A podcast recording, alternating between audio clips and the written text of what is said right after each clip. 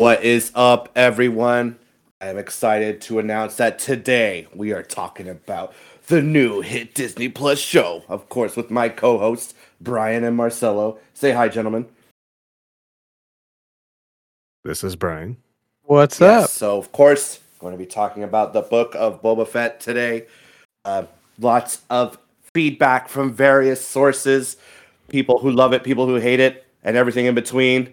I think we are a good mix as far as that goes. Um, there's a lot going on, but uh, yeah, this was a.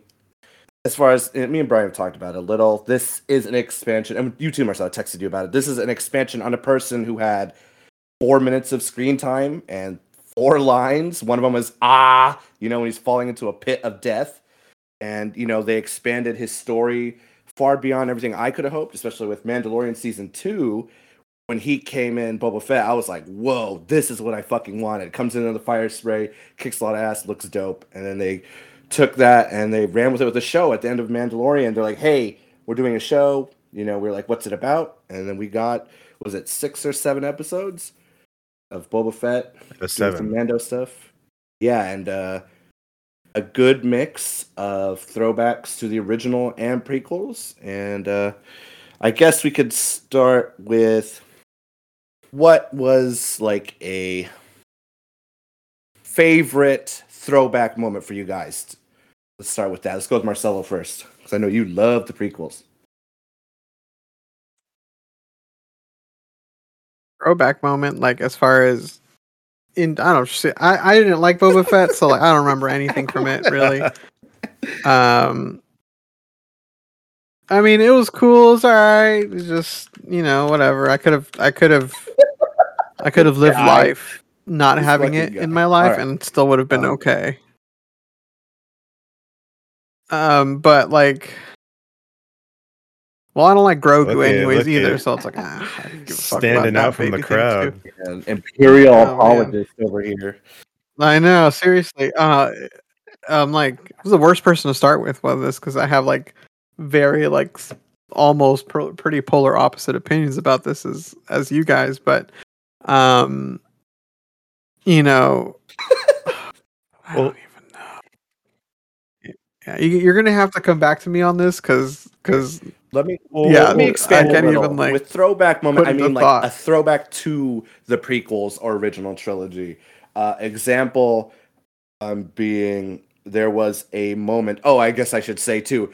Major spoilers for Book of Boba Fett and everything in between. You've been warned. If you haven't watched it yet, I don't know why you're listening. Anyway, um, there is a major reveal of Grogu with um, in the Jedi Temple with Order 66, which I thought was a nice callback. I think that's a better word I should have used. Callback to the prequels, which I really enjoyed. Of course, there's many more, but that's just one example. Well, well, well Marcelo kind of tinkers. What do you think, Brian? Well, all I have to say, I mean, I'm not gonna say the the obvious answer in the room. Um, so I uh, I actually really appreciate that they threw it back to one of the classic uh starfighters that I think didn't really get uh much appreciation because they're only around for one movie, and that's the N1 Starfighter. I got it Oh, You, you jogged his memory. when you're done. but yeah, sure did. but yeah, like like I, it's no Razor Crest. You know, the Razor Crest was a really dope ass starfighter. Uh, not even starfighter, starship. But the fact that they were able to like slap together pieces to make this cool custom fucking hot rod uh Naboo starfighter, I thought that was really dope. And yeah, maybe maybe the sequence of building it maybe kind of took a little too long, but I enjoyed for I enjoyed what it for what it was. Um yeah, there was a lot there's a lot of other stuff that was interesting. I think that we'll touch on that as we talk about it. But I am interested to see what Marcelo has to say. Had you thought of something? No, because you mentioned you mentioned the Starfighter, and uh, you know, uh season three, episode one of The Mandalorian, that scene where he's uh going through the canyon as an homage to like, you know, the pod racing scene in the Phantom Menace. I thought that was really fun and really cool. There they had some really good attention to detail, you know, because they still had like the broken pieces that let off that like off ramp Yeah, that Anakin so goes off of. I, I think just, it was I just want to say I didn't notice that at first, but I just like the fact that after all these years, no one thought of maybe fixing that fence. Nah, we're good. We're good. We're good. Um, I thought that was really cool. Um, but yeah, I mean, that wasn't even Boba Fett. That was the Mandalorian season three, episode one. Two So point five. It's it was the uh the filler, the filler arc for Mandalorian. Yeah, I mean, uh, so I guess I guess for me, it's like, and I don't know, I don't know, I don't know if maybe I'm just a contrarian, which you guys know me. It's it's probably more because I'm a contrarian more than anything else. But like to have like a a show called The Book of Boba Fett and the best episodes be the one where the book were in my opinion at least where the where Boba Fett's Well- in them the least. You know, like there's there's some some mean, mistakes were made along the way, I feel. The only one that thinks that way because there's a good amount of people that are kind of you know half and half about this series. Um, I mean, yeah, it is kind of weird that they took two out of the seven episodes to focus on Mando, even though we know that we're getting a season three this fall. Um, I wonder if it's a bigger deal because of the how short the seasons are, and if Book of Boba Fett was like twelve, like twelve episodes, would it be as big of a deal that two of the episodes were focused on Mando and not on Boba? Yes, it was. An, I, I guess for me, it was just an interesting choice. I mean, there's all these comparisons of, and, and it's a hard character I feel to develop because, like like Joel said, there wasn't a ton of screen time for him to begin with, anyways, and then for them to then take that character and try to try to like expand on it. You know, I mean, uh, like what what frame of reference i mean they can do whatever they want. It's their it's their um it's their you know they can do whatever they want with it but like I'm just curious to see why the decisions were made to push the character in that direction you know? Eh, you know bounty hunters are supposed to be you know ruthless you know only in it for for the job or for for like the payday or whatever. And he here and it must have been you know maybe i just missed the whole exposition with him and the and the and the and the Tusken raiders or something where it might have changed his opinion but it just seemed really kind of off for what my expectations Oh, of a bounty sure. hunter are you know Um, I mean, there there was this little like piece like at the end of episode four or chapter four, whatever you want to whatever you want to call it. Um, where it was it was Boba and Fennec just talking about how you know he's tired of you know bounty hunters basically risking their lives due to like the carelessness of the the bosses that hire him, and so it's kind of like you know we need to look out for us kind of thing. And like taking taking Kinda, control yeah. of his own destiny kind of thing? But then also just like the mixture the kind of like the the one thing i will say is that they kind of started slapping things together kind of weirdly. Because i don't know maybe joel you might have something on this but like did we ever get like an act like besides that he was the boss of Mos Espa, like why he really wanted to stop the spice trade? Um, I think it's more of Pikes, kind of the Pikes, the rival syndicate, kind of encroaching on his territory, and it's more like, uh, you know, this is my land. I see do with it how I see fit. But it's not. I mean, it's kind of like That's how I feel it is, but it's, yeah, it's not like super explained or thoroughly explored. It's more like this is my land. I see, you know, we do things how I want to do it. And I think maybe it's up to us as the audience kind of like maybe his time with the Tuskens made him soft, right? Yeah, I mean, it's it's like maybe soft. Um, definitely changes say it- perspective. It makes him softer, as in the terms of a bounty hunter, but maybe makes him stronger, as much as kind of like, you know, th- the responsibility of taking care of like that city or like family. Definitely. That that's definitely the lens I saw it through. But, Mhm. you know, like like Marcelo kind of mentioned, bounty hunters are kind of ruthless. You know, they're doing it for the money. It's only about the coin at the end of the day. But Boba Fett's experiences have you know changed him. You know, again, like he's dealt with terrible bosses. One of them being Darth Vader. You know, whatever. Now he's in control instead of Vader being bossing him around, putting him in danger and stuff. So, I mean, that's the way I saw it. Uh,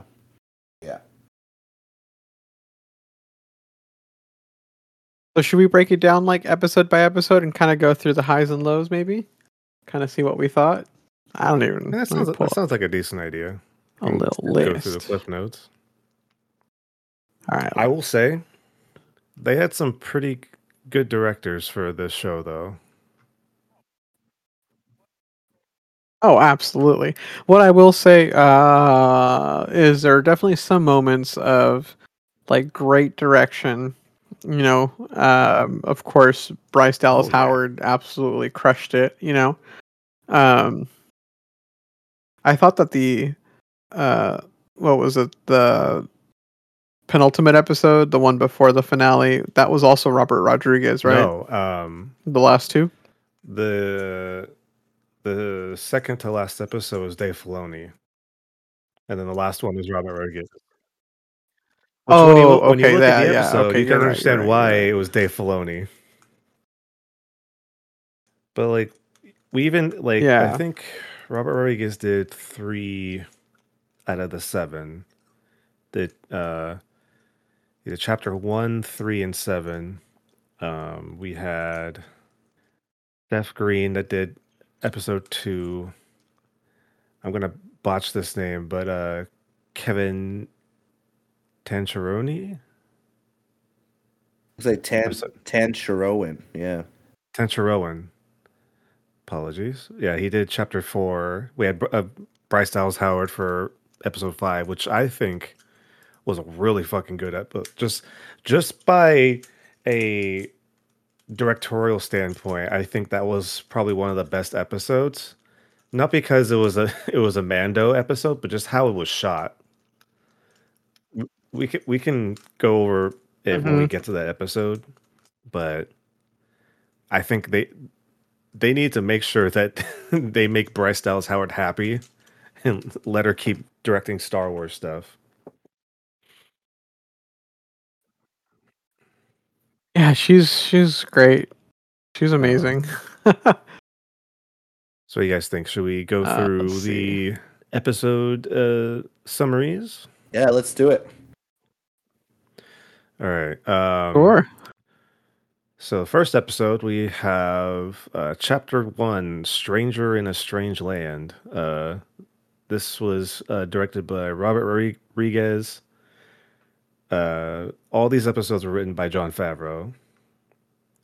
And this is basically kind of where we get to see Boba Fett where he we last saw him in the belly of a fucking um the Sarlacc pit.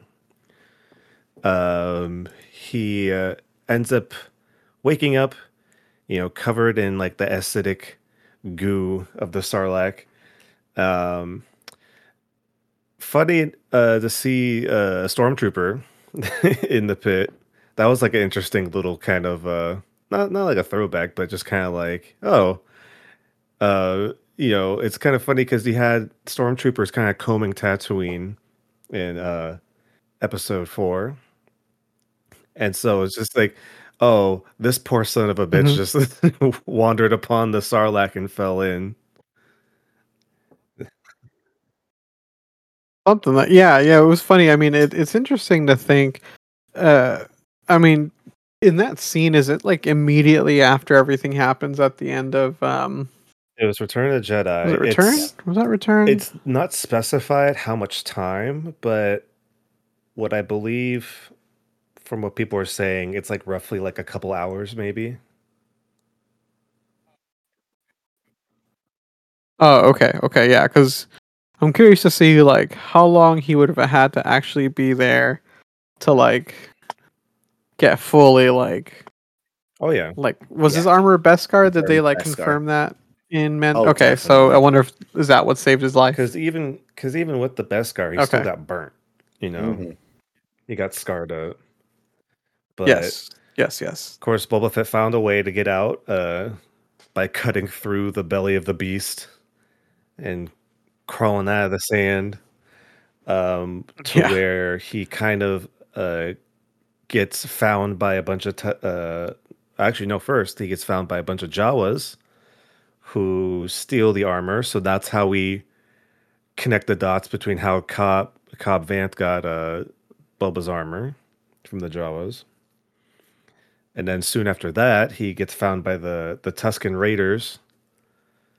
That the tribe that takes him captive, and so we kind of uh, go back and forth between that and um like I guess present day. So then we kind of you know we see Boba in the um the Bacta tank, you know, healing up a little bit, and then you know he, we kind of go see the people of Mos Espa a little bit. We get introduced to uh the sanctuary with uh Jennifer Beals character uh what is it Garsa Fwip the the Twi'lek who runs the the sanctuary we get to meet her um the uh Who? the uh Who's- Jennifer who plays Garsa Fwip? yeah you didn't know that What? oh Hold on, Gonna connect some dots. hold on, hold on. oh, Jennifer Beals. Oh, I got it. I Oh, thought no. like Jessica Biel, like No. Justin Timberlake, Wrong. Jessica Biel. I was like, Wrong wait a Biel. minute, wait a minute. but yeah we we get we get to see kind of like how like Mos Espa is doing at the moment um I believe even before that we saw they saw uh, people paying tribute to Boba Fett and then you kind of fi- uh, have the character of the major domo of the mayor kind of come in and it's kind of like the mayor is asking for tribute. And so it's like so kind of we already get like the seeds of like what's the power dynamic between you know the the crime lord and like the mayor? And how it's kind of not all what Yeah, maybe Boba thought it would be.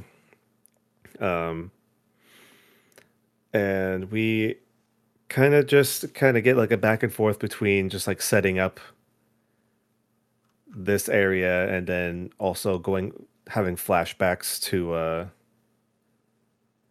to like the past. We do get to see a cool little fight. Uh Boba gets jumped by some people and we get to see some little action but he's still kind of hurt still so he wasn't kind of at full power were were you guys aware of that Goro thing? Like as a thing in the in in That's the Star creature. Wars universe?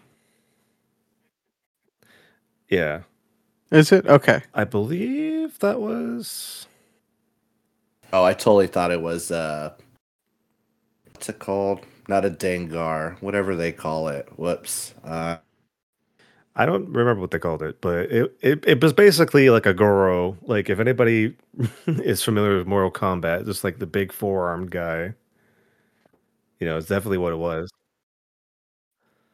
Yeah, I was like, no I was like, it- am I it was- supposed to it was know a what brand this new is? creature that they made for sure but yeah oh, so okay, like we get okay. but yeah, we kind of we we get more flashbacks, um, and like we said, uh, just kind of like Boba Fett at being a prisoner of the Tusken tribe, and then you know they kind of take him in this in this Rodian that's also a kind of almost like a willing captive at that point. Because like Boba Fett tried so many times to like set Mhm, him mhm. free, and the Rodian like snitches on him. hmm and then we pretty much get to the point where they're out um trying to find those black melons if you remember from uh episode one of season two of mandalorian the little black melons that they drink out of. You know they're kind of they're just drinking up the black, melon. and then we get to meet the Goro, cre- the Goro creature and then boba saves the day proves himself to the to the Tuskens and that's the end of chapter one I forgot about Um, the Goro creature. It was like very. It was like very at the end. So, uh, what are you guys' thoughts about ep- uh, chapter one? Joel, how about you? We haven't heard you in a little bit. Um, I thought it was an interesting start. I liked seeing, you know, where he got to where he was. Um, I liked the little, um, you know, flashback to the past and then the current, uh, you know, dealing with the Major Domo, fighting off the assassins, you know, looking at where he's coming from as far as, um, you know, how he actually escapes the Sarlacc and how he ends up there. It was nice filling in the blanks, you know. I, I enjoyed it. I thought it was a strong start. What about you guys? No, uh, I think it, it so. Like, I guess my whole thing is it started off, I think, fairly strong. Like, okay, cool, this is interesting. All right, he gets you know enslaved or whatever by um by the Tusken Raiders. Cool, that makes sense. Um, I guess you know. I guess for me too is I don't. I should have gone back and seen at least the episodes in Mando with Fennec and and Boba because I don't remember. Kind of, I guess they they just fly back to Tatooine and take over uh Jabba's uh So, so like the Like last Alice, right? episode they when they're going to rescue Grogu on the the, the Imperial like uh, ship. Basically, Boba mhm. uh, gets them in, and then is like, "Hey, I I don't want to be here, so I'm gonna pe- I'm gonna drop you guys off and peace out." And so that's when he leaves, and then we don't find out where Okay. he goes to until like mid credits, where he goes and ki- where he goes and kills Bib, Bib Fortuna. Gotcha. but yeah, this this episode Gotcha. was pretty neat because did we uh it's kind of like a, a good mixture of setting up you know where Boba is right now then also showing us like what happened to Boba leading up to Mandalorian in a, in a way or at least getting that that kind of plot started um but yeah it was cool to see some familiar things uh it was cool to see uh that J- Jizz is still going strong on Tatooine. You just with, wanted uh, to say that out loud, didn't you? yes, I did. And also Max Rebo too. That was that. I thought that was pretty cool because I don't think anybody thought Max Rebo was still alive because he was on the sa- Jabba sail barge in Return of the Jedi. Oh, they're good. He he's all he'll, He's, he's he's got, he's got plot that armor. funk armor, that funky, the funky jazz music. Yep. Can't can't yeah, ever kill the funk. this episode was a pretty good kind of you know start to the series a good kind of base for what's to come um shall we move on to chapter two? Yes, chapter two, the tribes of Tatooine. Oh yes uh this one was directed by steph green who i believe is a pretty i would i would i want to say like unknown because she's done she's done work let's see what has she done oh Oh well, they did an uh, Oh, they did an episode of Watchmen and Luke Cage. I do. oh. Joel likes those. Highly recommend if you have not seen Watchmen show, just check it out. It is phenomenal. Hey man, this isn't a this I'm isn't just a Watchmen podcast. out Okay, get back More to it. space stuff. Oh hey, All what up? Oh hey, what? up? Steph Green, a uh, native uh, San Franciscan. What's up? Nice. That's dope. Bay Area. But yeah, um, so chapter two, the tribes of Tatooine. Um, we get start off with uh, Fett and Shand um, interrogate one of the assassins that jumped them uh, in the last episode, and pretty much, you know, they're trying to get information out of him, but he's not talking. He's not talking. And then I thought this was kind of funny, where, like, even though he's been he's been dead for like, I want to say like five years now, that kind of the reputation of Jabba is still in the minds of a lot of people, where uh, they do they do a tactic where Mhm. Boba threatens to throw him into the Rancor pit, knowing knowing full well that the Rancor was killed by Luke. Um, but the the assassin didn't know, so he was like, Right. "All right, uh, uh, the mayor, the mayor, the mayor is my uh, informant." It's like, it's like there's no Rancor down there. It's-.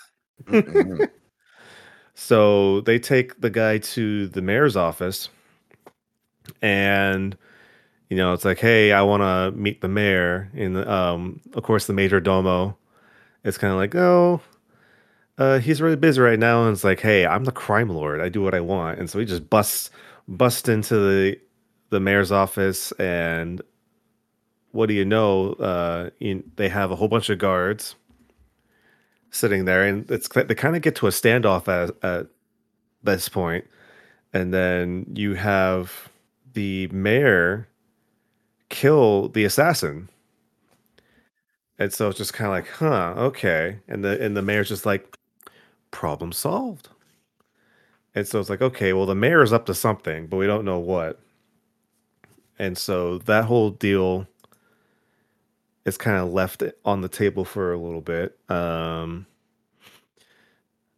and we get to meet the the Hutt twins.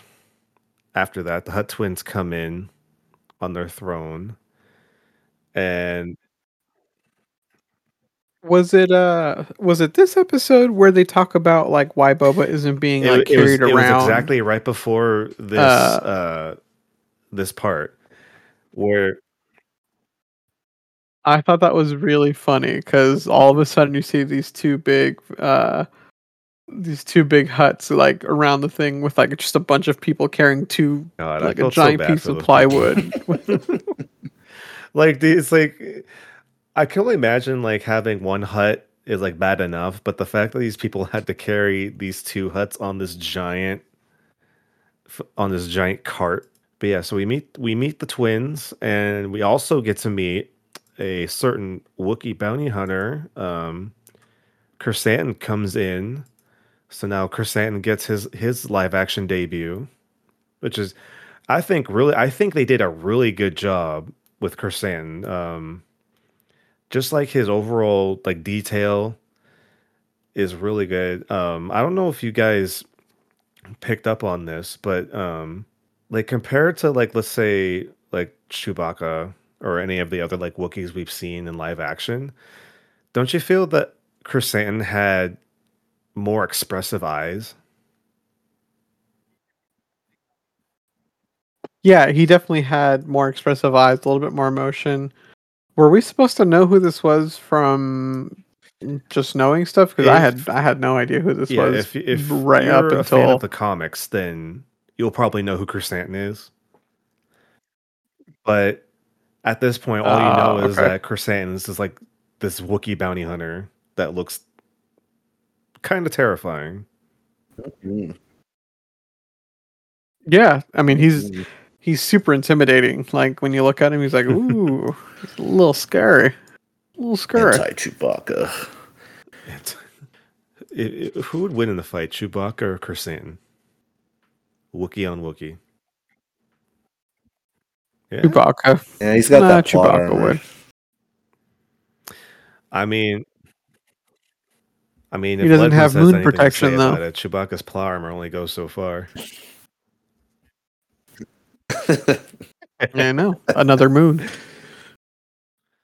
Um, we so we meet the the Hutts, and they kind of be like, "Oh, you know, this this uh this planet is rightfully under Hutt territory." And then Boba Fett's like, "Nah, fuck you. I killed. uh, Jabba died, and I killed Bib Fortuna, so now Tatooine's mine." And so it's just kind of like it becomes like a pissing contest for the for the most part. Um, and so the Hutt's like, all right, well, we'll we'll uh, talk to you later. We're gonna we're gonna go, and you know they kind of leave, and then we get a, another flashback, um, where the, the Tuskens are starting to teach Boba Fett kind of like how they uh do combat with the gaffi stick. So we get we get some of that kind of like first glimpse at how Boba Fett is gonna come to learn how to use the gaffi stick, like he did in Mandalorian season two. And it's just kind of like cool um, little stuff. And then we see a spice train, or we don't know it's a spice train yet. Um, but there is a train that comes through the desert and starts open firing on the encampment. And so it becomes a big, big ordeal. You know, Boba wants to, you know, help fight back. And so he goes to a certain place that I think we are familiar with. Um,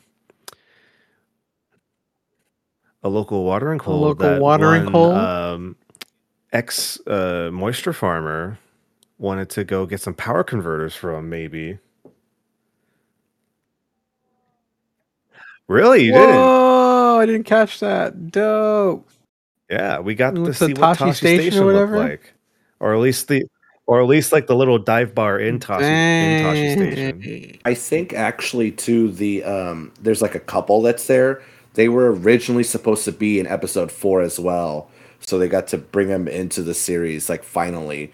Kind of like with uh, Rogue One, they reused the old footage of um the Y wing pilots, but instead they brought these old characters they shelled from so long ago and brought them to life. That's like when he has that brawl, right? He just goes in and kicks ass. Is that okay?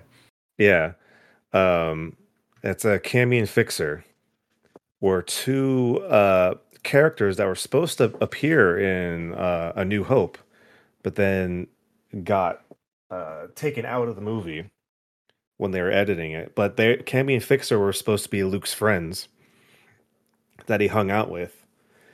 And so they actually got to, you know, have a little debut in uh, a Star Wars property. So now they're actually officially canon characters, which was actually kind of cool. Luke had yeah. friends other than Biggs. This is blowing my mind. right? Um, so basically, we get a shot of Boba uh, going into this bar because uh, there's a gang of Niktos that he's seen kind of terrorizing, kind of like the the residents and the moisture farmers of the area. And so he's like, you know what? I'm gonna I'm gonna fuck them up and take their bikes. And so he does just that. He walks in, all calm, cool, and collected, and then we have a big bar barroom fight. Boba Fett just Mm-hmm. Right. Good old fashioned this was, saloon this was, fight. This was done really well, and just kind of like this brutal, like close quarters action, like just fight. Bo- Boba Fett just knocks out Yep, all the yep. gang members, and then takes all of their speeder bikes and uh, brings them back to the Tusken Raiders, where he then goes on to try to teach them how to ride speeder bikes. Like a bantha.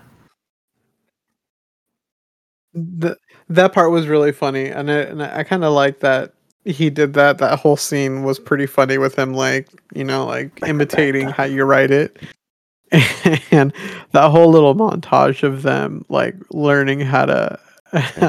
They work to together. They exchange funny. how to fight. Now with technology, they're like, "Hey, we're gonna take on this giant death train that you guys are should be severely underarmed and can't take on." But of course, the legendary Boba Fett, they're able to take on the train. So would you, would you care to go through this sequence? Because I feel like if, if if I can only imagine if we were watching it together, I would imagine this would have been probably one of your favorite scenes in the in the episode. I mean, it's it's pretty dope. I mean, with the training montage, you know, like a bantha, you know, and then you know they keep fucking up, they keep trying to the speeder, and eventually you see them clutch, and you know they they work together, they signal each other, hey, now's the time to attack. You know, like a biker gang taking on, you know, it's like an old school heist, pretty much. Like, you know, like hor- instead of horses, they're now speeder bikes going to the train. You know, they're, they're it's great because Pykes are clearly you know supposed to be more advanced more you know they have more weapons and stuff but you know with the grit and, and uh cool factor of Boba Fett and him teaching them what to do. They get on the train. They send their cool uh like Tusken Raider like lead fighter to go in and kick a lot of ass. It was just all sides of school. They send in Tusken Raiders. They send in Boba Fett.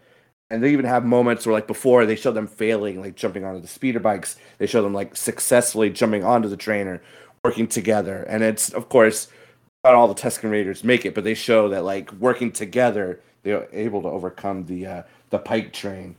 After that they're like you know they pretty much like destroy it. There's like a droid in there. The droid like hightails it out. They stop the train. This Oh, is the yeah, first time sorry. boba's like you know you're gonna pay a toll. And they're like what? Yeah walk in the desert. See you later. And uh, of course that'll have repercussions later. But uh, it was a pretty cool moment. Um just seeing you know again the montage coming to fruition them working together to take on the Pykes because they've been just like driving by like basically like a drive by hey fuck you tuskens we're gonna shoot you and then boba's like nah not today they took the fight to them And you have to imagine like how long that's been going on to or the point where it just feels natural to do that. To just kind of like ride through the Dune Sea and then be like, oh, there's some Tuskens, bang. You know, just open fire on them as you're running through. Right and um i forgot i just saw they um you know since boba's doing so many great things he saved the leader's son they stopped the the death train they're like all right we're gonna fully initiate you and so they have this like ah, how do i put it um this like ritual with a lizard and it kind of blew my mind Oh, like yes. oh shit, we're gonna get Boba Fett high with the lizard. and he goes inside and like he goes on like a uh, how do I put this? Um, It's like it's like a it's like a um spirit quest. yeah, like a spiritual journey.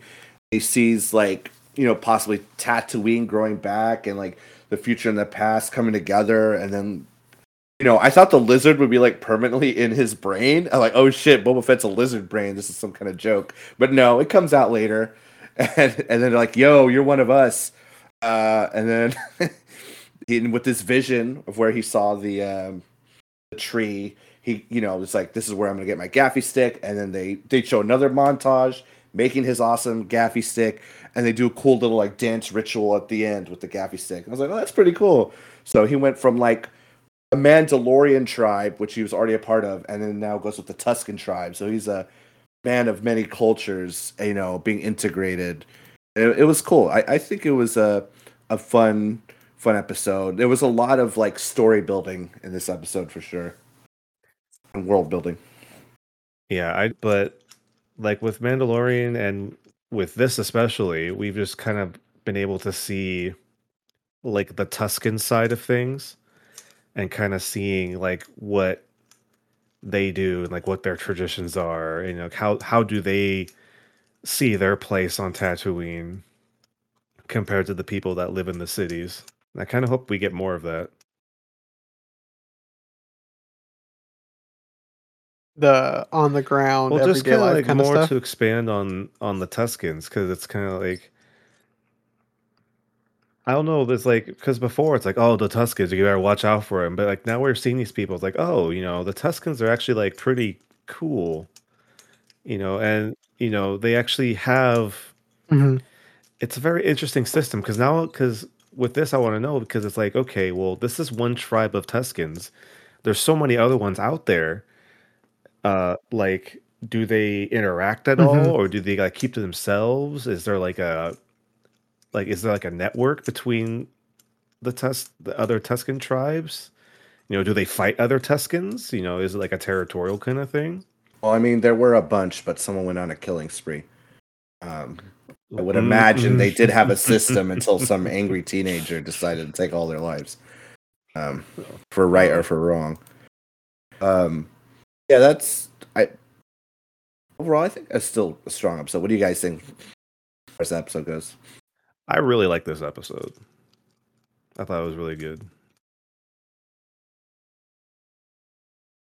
Episode two was good. We can definitely skip episode three though.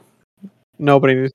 Oh, we could just gloss needs to talk it. about Not really. three. Sorry, Marcelo. So, what he's talking about is um, the Millennials episode, uh, the streets of Mos Espa. So basically, which is, I mean, at least to me, there's space. You know, nobody likes even millennials, even in millennials, space bro. in a galaxy far, far away. millennials. um, they introduced these characters called the mods, where they're kind of young, they're kind of be, you know, hip, they got cars and stuff, and you know, nobody respects them, nobody respects Boba, but you know, someone's like, hey, these guys aren't paying their water fines. Uh, I forgot the guy's name. He's uh, the actor in Barry. Um, he's his teacher or his like assassin teacher. But anyway, um, let's see what it says here. Oh, uh, The character's name is Lortha Peel. yeah, there you go. Uh, but yeah, he has like issues with the mods, right? And they, they can't get along. He's overcharging for water. And then they kind of like reach an agreement later um, about what all that. And it was just interesting to see. We haven't, I mean, we kind of have seen a very modded person before, a very It modded body, but now we're, we're seeing it on a very small level It's like young people as opposed to this like Dark Lord who's a machine. Um, yeah, we're but this is kind of like what you guys were saying, more like ground level on the streets, like every day, kind of. At least for Tatooine, you know, seeing where where people are at. You know, I didn't I didn't really have a problem with the mods. To be honest. Like I could I could look at them and be, and be like, yeah, I, I I could look at them and be like, yeah, those are very like Robert Rodriguez s characters. But as far as like the mods goes, like yeah, it's like at this time, at this point in like the time period, like I bet you there's probably people that get cybernetics just because they want to be cool and like hip. There's gonna be people like that, all, like somewhere in the Star Wars universe, and and cyber. Well, Well, you know, no, Well, I'm just no, saying, 'cause, you you finish. you finish. Star Wars isn't a stranger to cybernetics because yeah, it's like yeah, Joel pointed out it's like yeah, we have we have Vader Grievous. and then Grievous, we get Luke to an extent, um, and even Lobot. You know, Low I forgot about that. yeah, who could forget about Lobot? He was like the cyborg, but yeah, I don't know, like. I could see that the mods are like a taste thing. Like if, if it's obviously like a, an aesthetic that you don't get down with, you're gonna be like, you could leave them. I can understand that, but to me, I don't know. I didn't. I don't like care so much about them, but I I don't look at them and be like, get off my screen. You know, I'm like, oh, they're there. You know, that's all right. Yeah. respectable. Okay. Uh they could have never existed and I would have been so much happier. Uh I I don't think I they serve no purpose. Like literally I thought they were in this episode in the last episode I thought they were useless. Like you could have put I would have rather had more Gamorrean guards than those fucking Power Rangers. they they do kind of suffer being on the other end of kind of like the plot of this show because we we never really got to have time with them other than meeting them and then them being working like working for Boba, and then Oh my god, we're gonna have a think we are. spin-off show, aren't we? Just them pushing on their little Vespas. the best. Okay, so th- I mean that's what it was, guys. Come on, let's get real here. That last scene was a little was a little wacky, don't you think? Like they were a high speed chase, but it really felt like they were like two like people in like like the little shopping cart scooters at like the grocery store chasing each other around the store. It just felt the pace of it You can, felt you can so kind of you can slow. tell where some of the budget fell off. Mm-hmm. I mean, fell off. They must have been like, listen, I will say You- though, you- you're they cut are off important here. to the plot because for this episode, someone's dreaming in their bacta tank and gets attacked by a Wookiee, and uh, he can't fight him off alone. So who else helps him? Oh my god! the mods help him because Krrsantan's like, "Yo, let me pay you a visit while you're taking a bacta nap," and so he's getting his scene- ass kind of oh. handed to him. That scene, I I I thought that was really dope because I thought we were going to get another like flashback scene, and we kind of did for a second. Um, because I believe it, it it was this episode that we found out that was it this one, or it could have been in the other. Was it episode three that we found out that the the Tuskens got uh wiped out? I think it's in the future. I think that's not it yet. At least Okay. I'm, think so. Oh no, it, it was this episode because Boba Fett leaves to kind of go, um, make a deal with the uh, the Pykes to have them fuck off, and then he comes back to the camp all like wiped out, and then from there it, he gets Ah. woke he gets woken up by Krrsantan ready to like beat the shit out of him. Oh yeah, yeah, yeah. You're right. Right, Those fucking knuckle dusters he had though. Dude. Those were dope. These electro fucking brass knuckles or space knuckles. Yeah, man. That was fuck up Boba Fett. I really hope Krrsantan like sticks around. I think he's a cool character. They, they did him justice. I mean, the best part about episode three was the Rancor, right? That him dope. getting a gifted a Getting Rancor, I think was cool. They- Other they- than that, not only was he gifted a Rancor, he was gifted a Rancor with Danny Trejo. oh, that's right. I don't even think they probably changed his Oh, name. that's He's literally right. it's just him in the future, or actually from a long time ago. I think they just call him like the Rancor trainer. I think that's like what his character. I, his character probably has a name like in the deep lore, but they just call him a Rancor trainer. His name is Machetis. Machetes. Nah, I don't know. It's probably Rancor Trainer Bob or something. oh, No, it literally is Rancor trainer. but it was kind of cool because um, I think That's I, funny. I talked to the to this with you, Joel, but um, they actually kind of incorporated a little bit of Danny Trejo into like his character because Danny Trejo actually has a a um, kind of foundation where he helps rehabilitate uh, pit bulls that were being bred for fighting.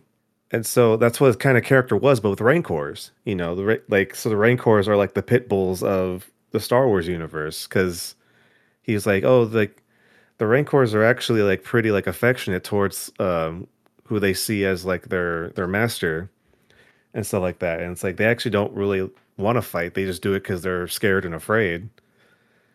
And it's like, oh, that's kind of cool. You know, it's kind of that nice little kind of meshing of reality and like the the world of Star Wars, which is kind of cool. I didn't know that. Yeah. It's dope. Um, also, really quick, they just like he meets with the crime boss. He's like, "Yo, don't betray me." We all kind of knew, like, okay, this is this is gonna go very sour very soon. but he tries to have him not betray him. Was that Was that? Are we on episode four? Was that I episode believe that was episode four.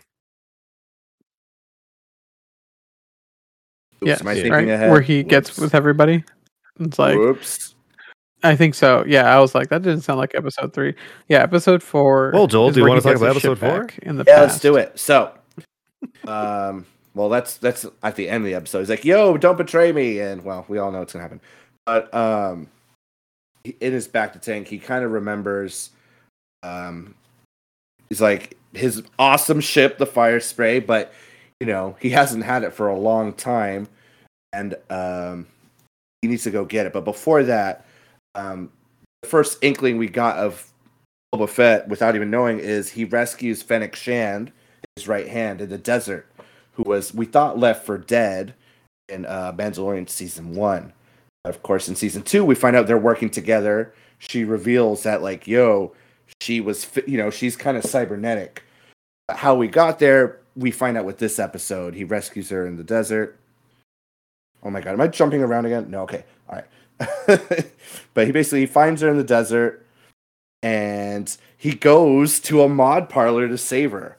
So he's like, "Yo, I need you to save her." And of course, Thundercat, this famous artist, is there looking fly. He's like, uh, "I guess I can help," and he throws money down. He's like, "Oh, you should have started with that." So he saves her life, mods her, and now you know she's cybernetic as well.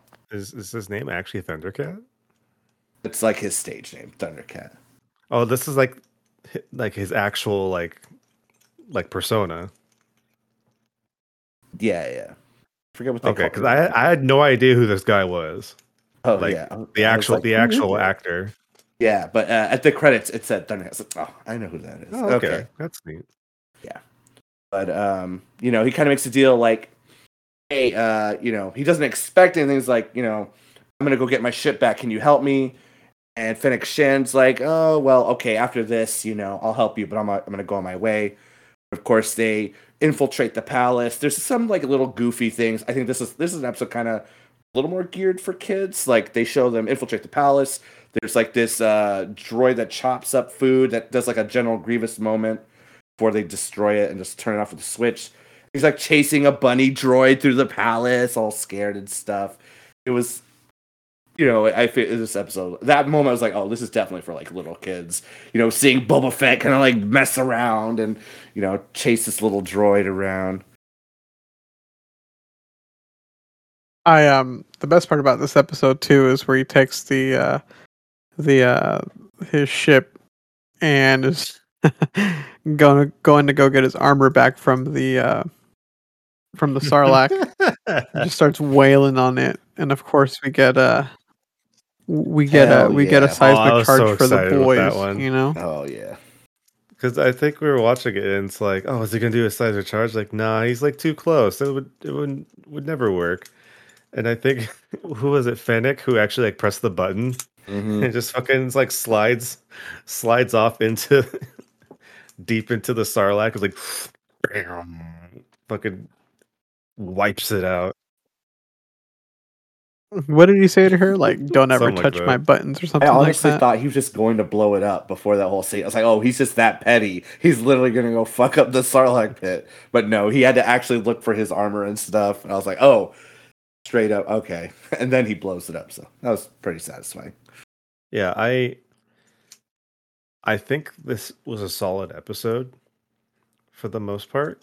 Um it had some cool action. We got to see uh you know some good uh ship action that we always love to see. Um hmm we and we got to do the t- like the sit down they were talking about earlier, which I thought was actually really good. I love as like just like a a fear tactic.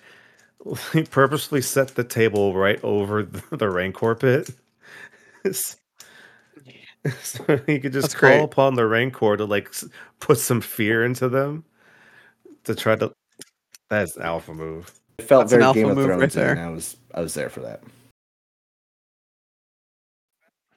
And now Well, I wanted to the throw best this to episode you of the guys. season, right?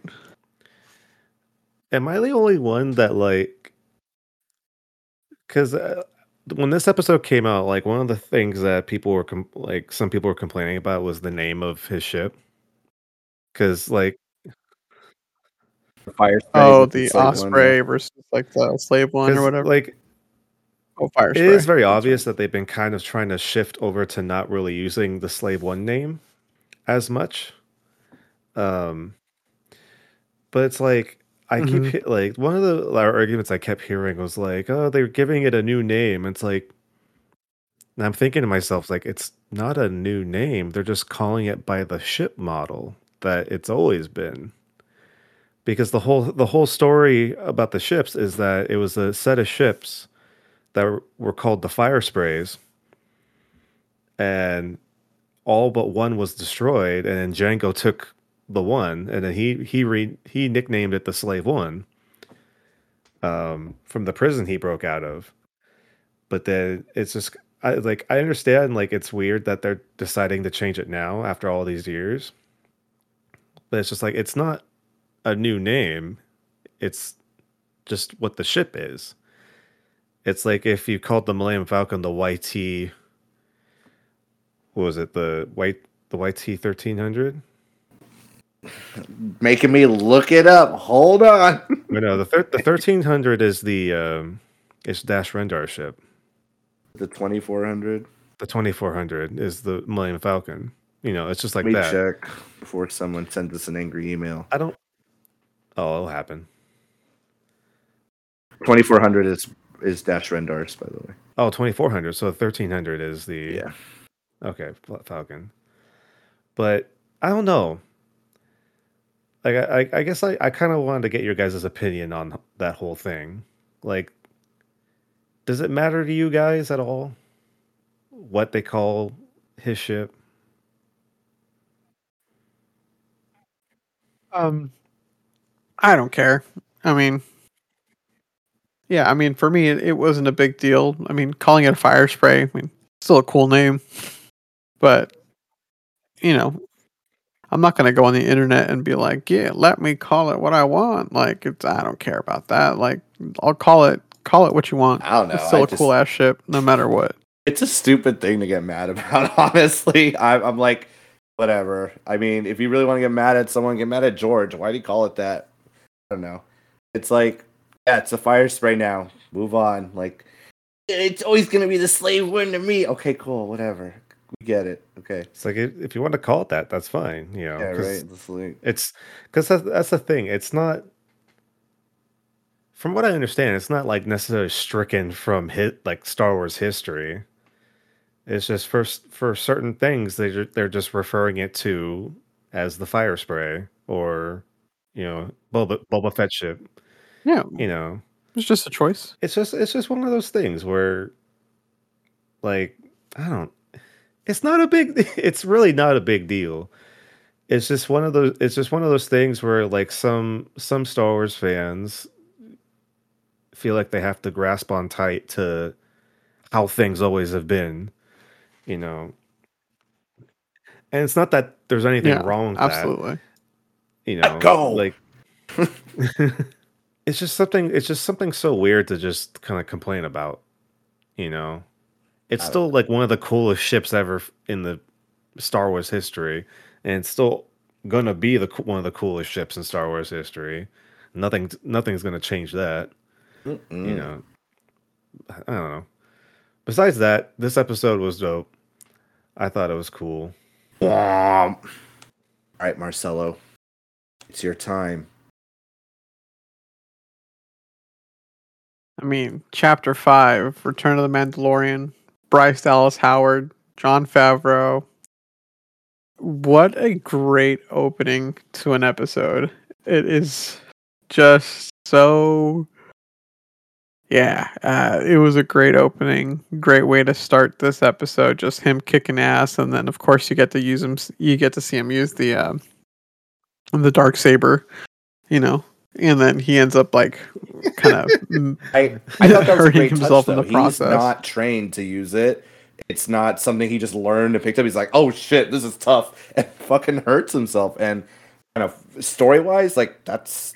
I thought that was just a nice, nice touch. Great, great. Like realism in this like world where everything's like fake and spectacle. I just it's just awesome. I don't know. I just I liked I appreciated that much.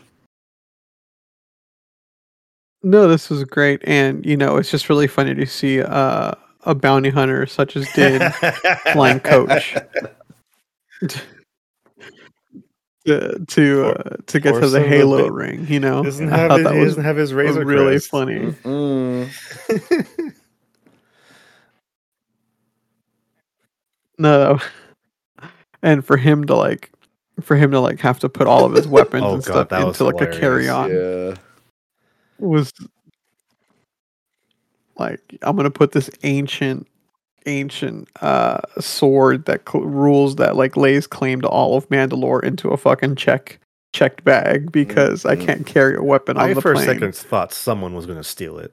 Like Same. someone was watching him. Same. I did too. I Uh, totally did too. And um, so then we fly to the Halo ring, which was dope. That was awesome. I'll see all the budget from the the millennial bots went to this episode. Um, but you know, to I thought that whole scene with uh, Paz, um, it was really interesting. It was also really cool to see under other Mandalorians you know, like the big dude. Yeah, what's left of them. Really cool to see uh, Mhm. them all kind of interacting with each other. Uh, that little duel, of course, was great. Um, and pretty crazy though that he gets like excommunicated from from being a Mandalore. You know, like because he took his helmet off, and that wasn't the way, Any folks. any like s- sane person would just be like, "Why didn't you just lie?" But I think that's like one of like the the the endearing traits to Din is that he is always truthful with him with how, like what he tells people. It's like he he never Well, he he he's such a believer of of of the creed of being a Mandalorian that even though he he knew that he would be uh rejected for taking his helmet off or doing whatever like he's still such a strong believer in it that of course he's gonna you know he's gonna right. pay his penance or whatever you know Um, before we go further, I wanted to kind of double back because um, we have to mention the scene leading up to that, where how the episode began is Din was on like a bounty. Um, one, I never thought I would see uh, someone get cut in half in this in this show. The way the way that he cut that that dude in half. Um, but yeah this is why I think Bryce Dallas Howard should always be hired to do a Star Wars thing. Because we have a scene right after where Din is going to deliver the bounty. And it's literally from the moment he steps into the elevator to the moment he returns to the elevator is one complete shot. Is one continuous shot of of Din going to this kind of like bar, kind of like establishment. And he walks into the back room, delivers the bounty, you know, is talking to the the people, gets his stuff, and walks out, goes back to the elevator, goes down, back onto the street. And it was just filmed so well, and I can only imagine how chaotic that scene must have been to film. But like she she has this directing No. ability that is fantastic. Yes. that whole scene was one Because if shot you know if you because if you notice when he walks out of the elevator the first time going into the bar, the camera is to his right, and it's following him. And then once they get, gets into that room, the camera circles around the table, and they do the whole complete scene. Once the camera gets to the other side of the table, is when he leaves, and it just keeps following him out, back into the elevator. I would I would highly suggest every, anybody that Mm. is curious just to go watch that scene again. And it's like that like when you think about it like in the simplest of terms, it feels like it shouldn't be that hard, but you have to imagine there's so much work that goes into doing a scene like that where you have to make sure that the timing is right for every single thing to happen. And there were so many pieces because you had like you had uh din you had the guy in the elevator you had the other bar patrons you had the table where um the con the contract giver was at plus the other people and the conversation they were having and then just kind of like him uh leading the camera back out into the elevator back down to the street and then leaving that area and all in one shot is a feat. Are you actually pulling it up? Oh yeah. Yeah, So, I just Joel, want to see how really about, quick uh, while while you guys talk a little bit about this first half of the episode Um, I just think? thought it was interesting. You guys hit all the points. Like Din's loyal to this cause that everyone, you know, Boba's like, you know, he's clearly taken off his helmet. Um, Bo-Katan clearly taken off her helmet, and she's even said they're zealots. Like, what are you doing, bro? And he's just like, yo, I'm gonna make amends, even if it means I have to crawl through the the underwater rivers of Mandalore and whatever waits for me. You know, like they're gonna have him do some strange, probably chaotic, hellish stuff to prove that he's still a Mandalorian in their eyes. I mean, he's got the best scar to do it, but he's just, you know, he's a good guy. He did, he couldn't lie, and he's like, you know, they saved my life. I'll do anything for them, right? It's crazy, and I'm wondering, you know, it's very warped, and I'm glad that they've pointed it out, and I want to see that even more. I feel like with that lens already, it's like, wow, they're really set in their way, and I hope with season three of Mandalorian we get more of that, like like uh they this is they're weird you know? These guys aren't on the up and up if you even if you think so. Um but with that uh it was you know good intro with the, him getting his bounty good fight um more fleshing out of the the cult i'm gonna say. And then you know he even gives up the beskar spear. I was like no don't fucking do it but he melts it down to make you know his little mithril chainmail for grogu and uh which I thought was cool. But I was I really wanted him to have that spear still. But I mean, I guess it's too much like Oberyn Martell. He he couldn't keep it. He has a dark saber now. What does he need a spear for? I mean the the blacksmith the the for, the the forge uh master like made like a good point. It's like uh, having a weapon made out of Beskar is so dangerous to Mandalorians because it's pretty much th- their only weakness Mhm. is like another Beskar weapon. Yep, So like it made sense that he had to get rid of it, but he he made it into something cooler. he did. He definitely did. Um, and you know, like uh Marcelo said, he takes Coach to uh to off to the next planet. He's like, where do I go? And so of course he's gonna end up on Tatooine. And you know, there he meets um uh Peli again, who's helped him before, and she's like, Yo, I got a ship for you. I was like, Oh, cool. You know, we were all like, What's this cool ship? And of course, it's a fucking. We already said it before. A, a Naboo starfighter. We're like, I was like, what? like, what a yeah, buddy. that's a fucking callback, throwback, right? And um, it's funny because someone was talking to me, one of our friends. Um, they do a cl- close zoom in, right? And there are symbols on the side of the cockpit. And someone's like, "Yo, you should check if that's Anakin's." But someone sent me a TikTok. Someone did the homework. It wasn't Anakin's. Someone fucking check if the symbols match. So, uh, but yeah, she's like, "Yo, take this ship. It's pretty cool. It could do a lot, and you can't be tracked with it. That's his thing, right? Wants to go without you know having to answer with anyone. Have have not ugh, without being tracked. They have this cool montage. They put it together, same color as his Beskar, and then he goes on a fucking joyride through the canyon. You know, flies up in space, spins, does some cool tricks with spinning. Um, and you see later that like there's an empty spot for Grogu later, right? Um, but yeah, he takes up to space.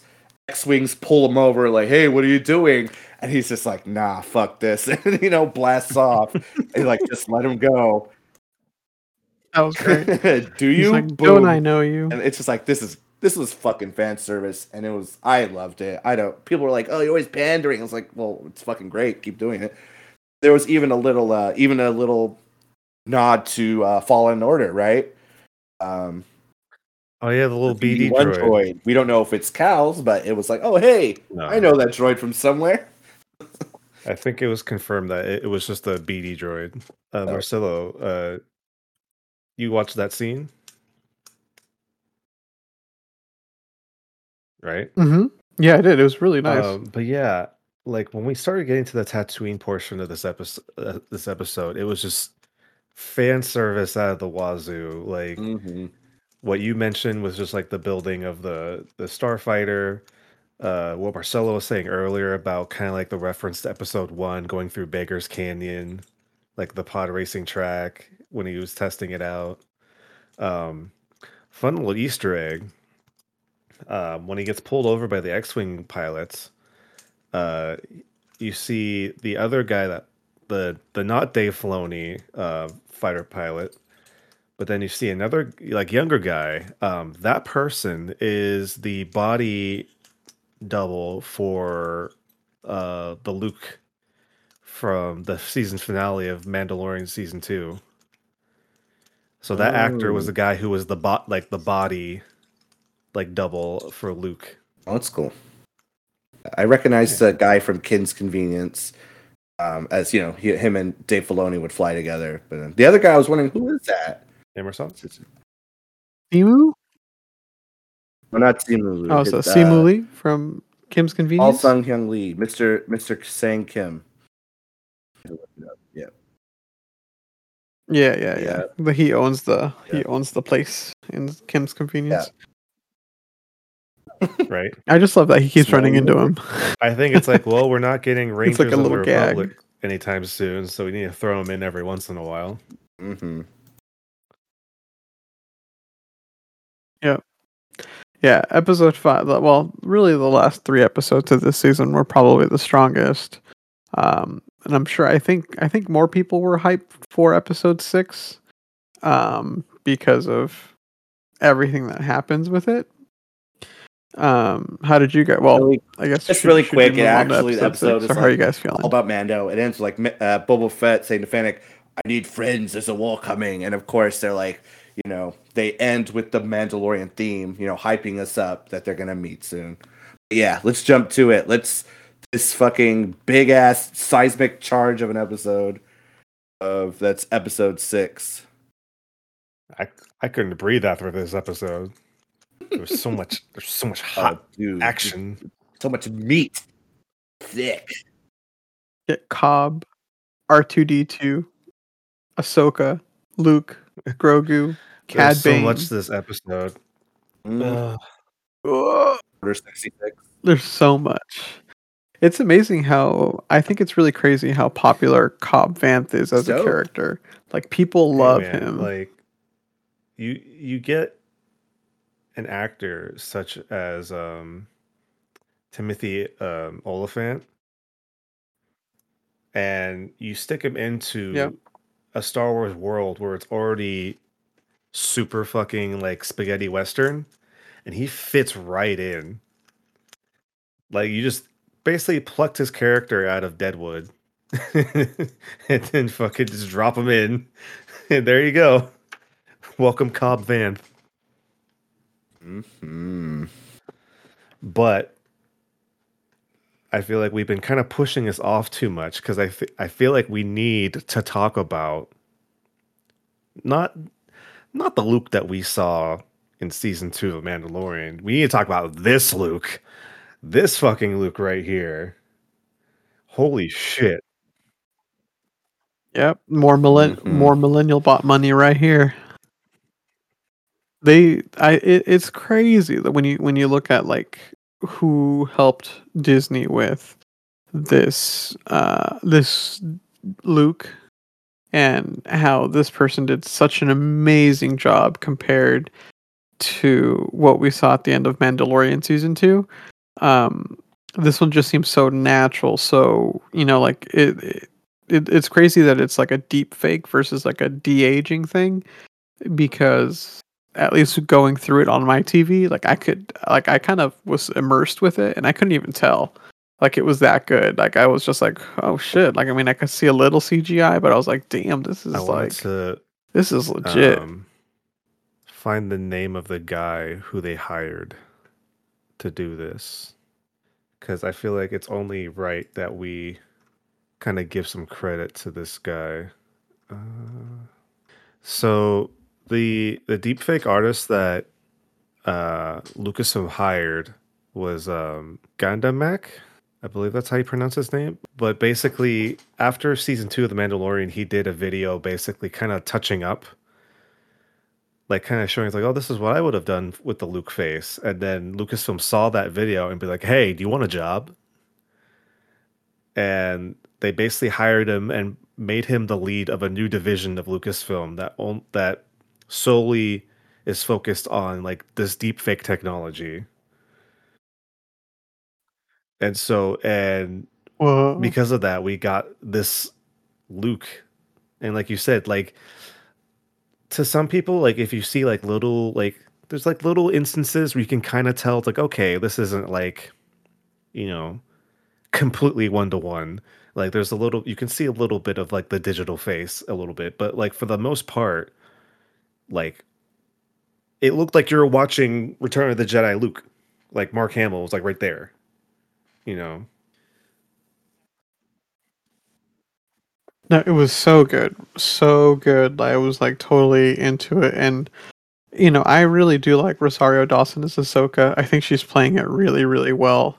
Uh, she's really. It seems just, like so natural. Um, uh, me personally, I mean, you know, I know that this had a lot to do about Grogu, but like for me, it's like, eh, you know, whatever. I don't really like the cutie. You know, I was having this conversation the other day.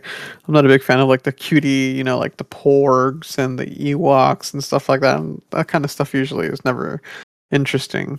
But it was awesome to see his perspective of Order 66 because that was Mhm. gorgeous. I uh, honestly wasn't expecting that. I thought we would get more of a reveal of Grogu, but not all the way back like that far. Like maybe like I don't know something with Yoda post episode three, but not like right in the thick of it. That was a nice, and it was yeah, like you said, it was beautiful visually. That was like whoa, and very just like drew us in. Like it was so engrossing. That's the only way I could put it. Also just like the fact that in a way this was also kind of a reference to the sequel trilogy and that we were see, we were getting to see kind of like the first literal like bricks laying down of Luke's like Jedi Academy you know cuz like we we start off the scene with Mando coming in. You know he meets uh R2 R2 kind of leads him into like this like little foresty area. And you see a bunch of these like ant droids like picking up stones and like going up to a hill like Mhm. laying them down at kind of looks like a hut from um the last jedi almost and so it's like oh shit you know they're building the temple they're building like luke's jedi temple and it's like oh that's kind of sweet Well, we know what happens to that Oh. temple, don't we?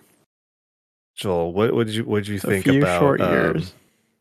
all of the, all of this star wars goodness It was great. Like I, I mean, we said last episode was pandering. I think this episode was ultimate awesome fan service. Uh, like you guys said, Ahsoka, Luke, Cad Bane, R two D two, and Jaren returning. You know, we see a Mandalorian interacting with, you know, this quasi Jedi, and it, you know, him flying in on his new hotness ship it's it's great. And then you know they have you know they start the episode with Cobb Vanth saying you know this is our town, don't pass through it. You know, being all cool Western hero. And then you know, you know they're building the temple. They're setting you know like you said, laying the bricks of the future. And then the fucking end of the episode, right? Ben tries to recruit Cobb. He's like, oh. I don't know, right? Freetown might come in on it. And then, you know, and of course, like, all right, I'll, I'll come back later, whatever. And then in the fucking distance, the shadowy figure emerges, I was like, who is that? And then we get a little closer. Oh shit, it's him. And you know, we haven't heard about you know, last time we saw Cad Bane was in Bad Batch, right? But he's here in the flesh, live action. And he's like, Uh, you cannot control, you know, the the spice. We, you know, we're in charge of it. Um, you know, stand down if you know it's good for you. And you know, Cobb's like, you know, hey stranger, I don't know who you are. And you know, he has this gung ho deputy who's gonna get blasted a bazillion times. And it's just like, wow. They brought in Cad Bane. Who else? You know, the director of the episode was Dave Filoni, bringing all his, his great Star Wars goodness, and of course, Cad Bane, of course, like he did in you know Clone Wars and Bad Batch. I mean, you know, more so in Clone Wars, he makes his impression, and he leaves his mark. We, you know, he shoots Cobb in the shoulder. He kicks the shit out of the the deputy guy who probably has a bazillion bullet holes in him, and he's like, you know, I'm out of here. You know, he walks very slowly out of there, and they made him look fucking clean too. I just was, I was just really impressed with the the costume and everything, and yeah, I just just when I thought we were done with everything that's been happening, we get you know the super western villain that I think we've been you know leading up to the showdown. People have been waiting for it, Boba Fett and Cad Bane. Uh, what do you guys think when he first came on? I know Brian, you kind of gave me some, but if you can explain it for everyone, you too, Marcelo. well, Marcelo, you go first. Well, you know, me, I'm I'm not really familiar with Cad Bane, and it's funny because you say that you like the way that he was like animated. It, did you guys see all the like? There's a lot of like, well, there's a lot of like hate about his design. I guess. I mean, I'm not sure. I'm, I wasn't familiar with the character, anyways. Um, but some people didn't actually. Some people didn't like I the way that just- they designed him.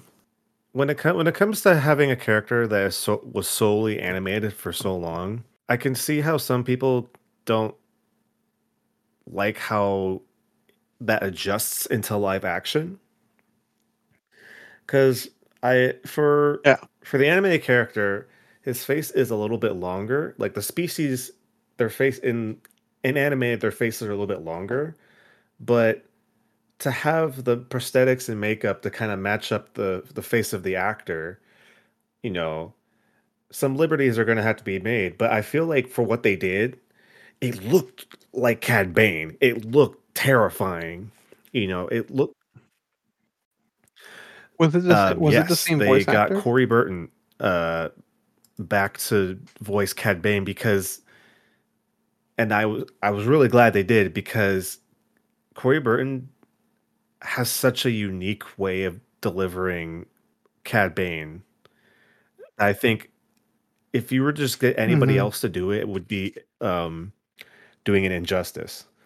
You know, just because he has such like a very unique kind of like old west, like almost like a Clint Eastwood kind of like old like kind of like talks real like quiet and gravel, but he has like such a he's just, he just has like a menace super to him super growly, you know, right? Like he was kind of he was kind of like menacing before in the animated series, but like now we get like the older, you know, more like grizzled like Cad Bane, and he's just like straight up terrifying. Like you Mhm. look at him, like you even saw in the scene, Cobb Vanth just like looked at him, and it's like, fuck, you know, he like he just had that look in his eyes where he's just like, shit's gonna happen, you know but I I enjoyed it. I I remember the scene, like seeing the figure. It's like, oh, you know.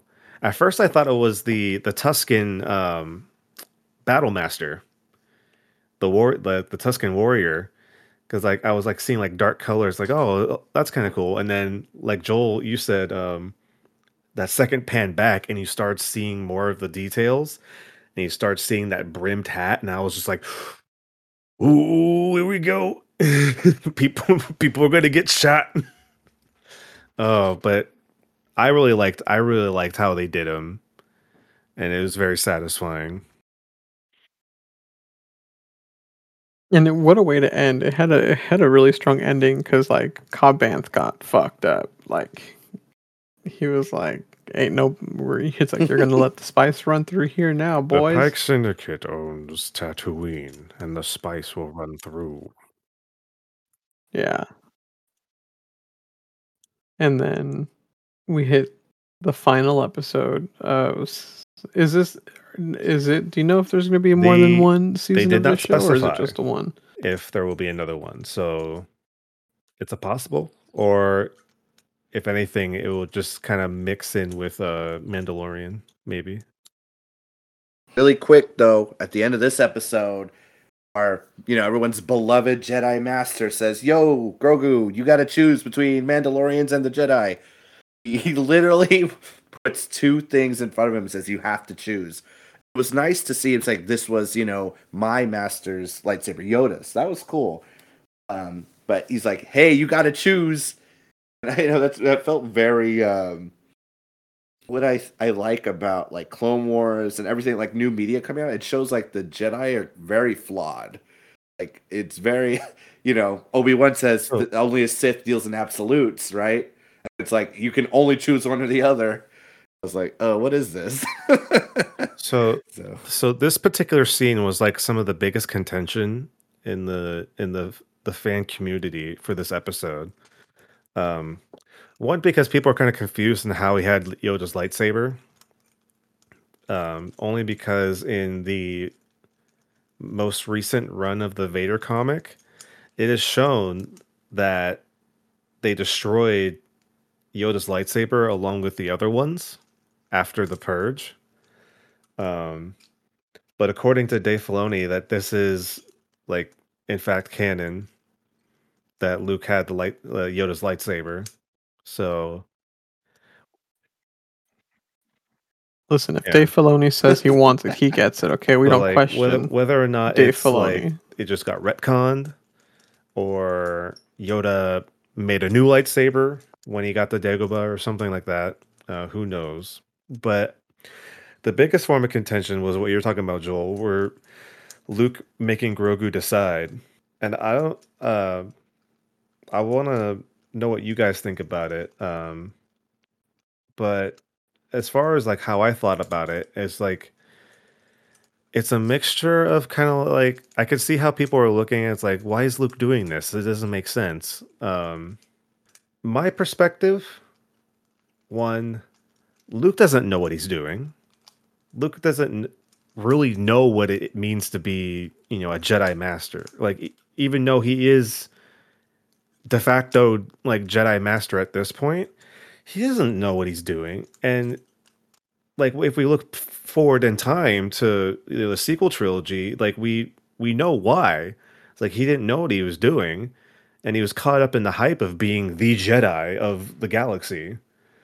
And so it's kind of like at this point where it's like he's just kind of going from old teachings, you know, whatever Yoda taught him, and then whatever he could find in like old Jedi texts, you know, that's all he sacred had. text, Brian.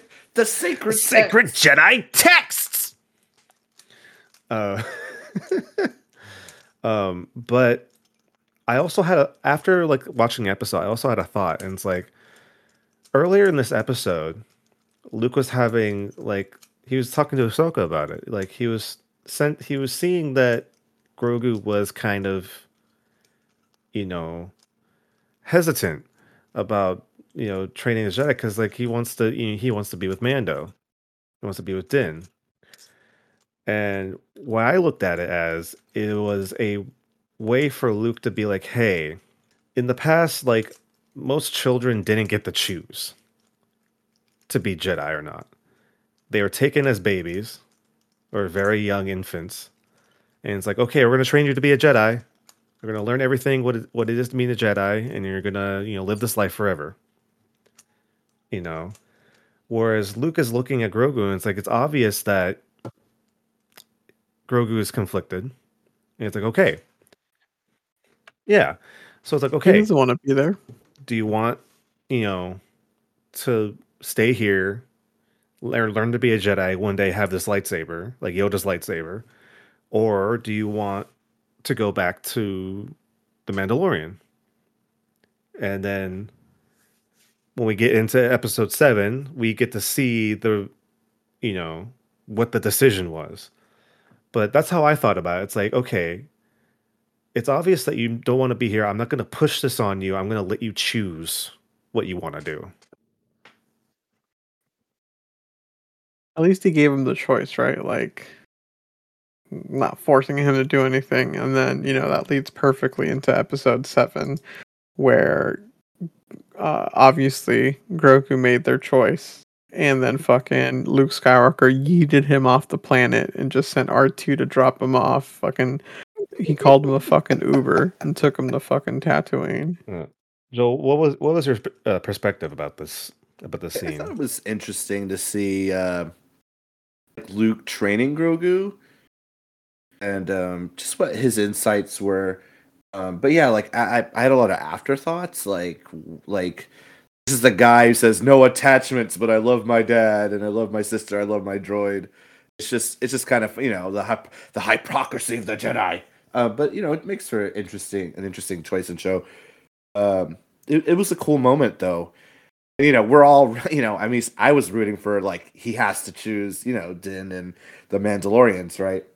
Hmm. And um it's- just, you know, cool to see again, like I said, the building blocks of the sequel. Of course, Yeah. we know we joked about it before, like, well, I guess I'm gonna have to look to my star pupil Ben then. So- oh, but uh it was cool to see like beginnings of this Jedi Academy he's going to start. I mean, we know what happens, right?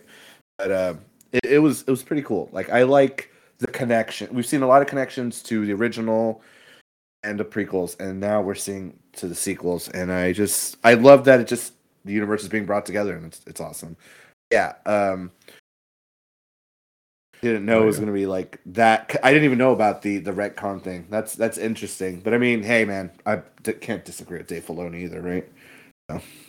when when th- when this man is literally carrying Star Wars on his back along with Jon Favreau, you know, I'm not going to argue with him.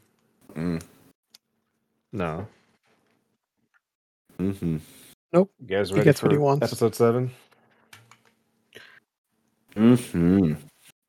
Yeah. All right, Joel, Wrap why don't you take us in? All right, so um, I'll just say, chapter seven, the name of honor. It was a very fine ending.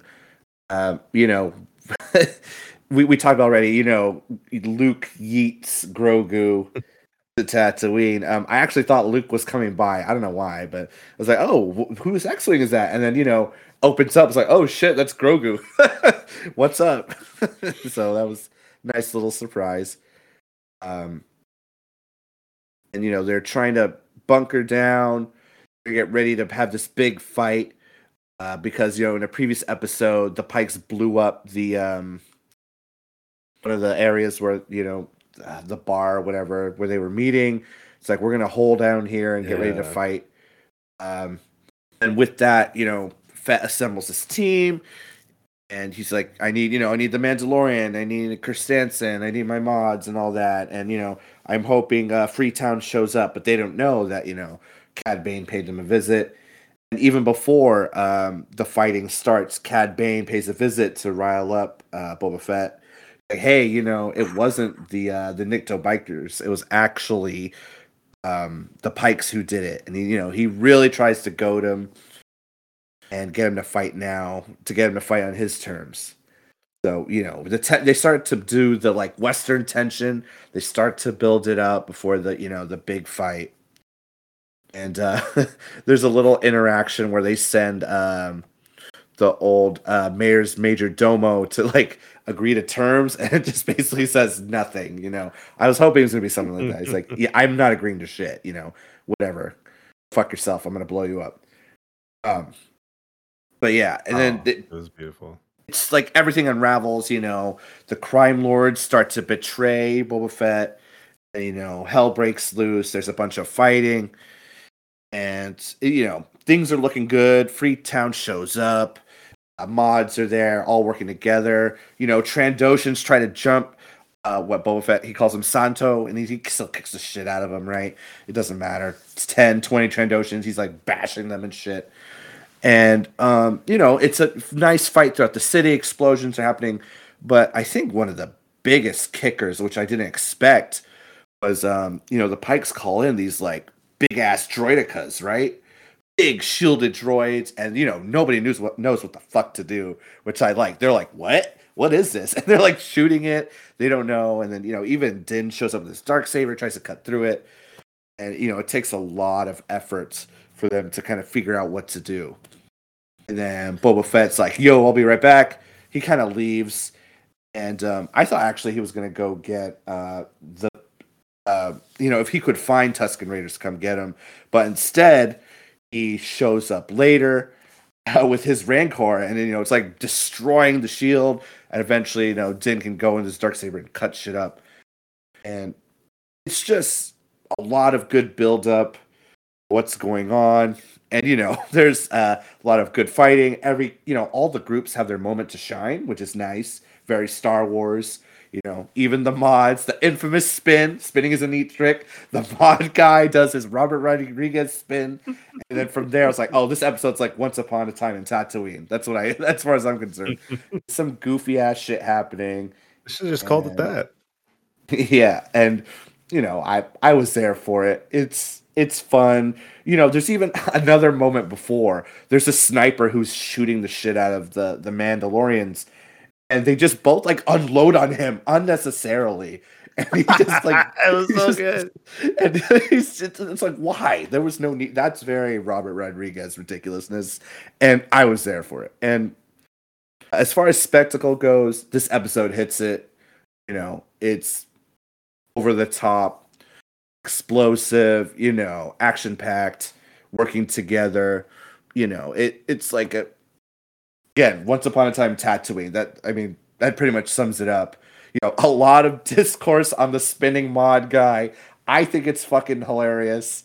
Uh, you know, Marcelo, you sent me that TikTok of like the end game reaction when he does the spin. That shit cracked me up.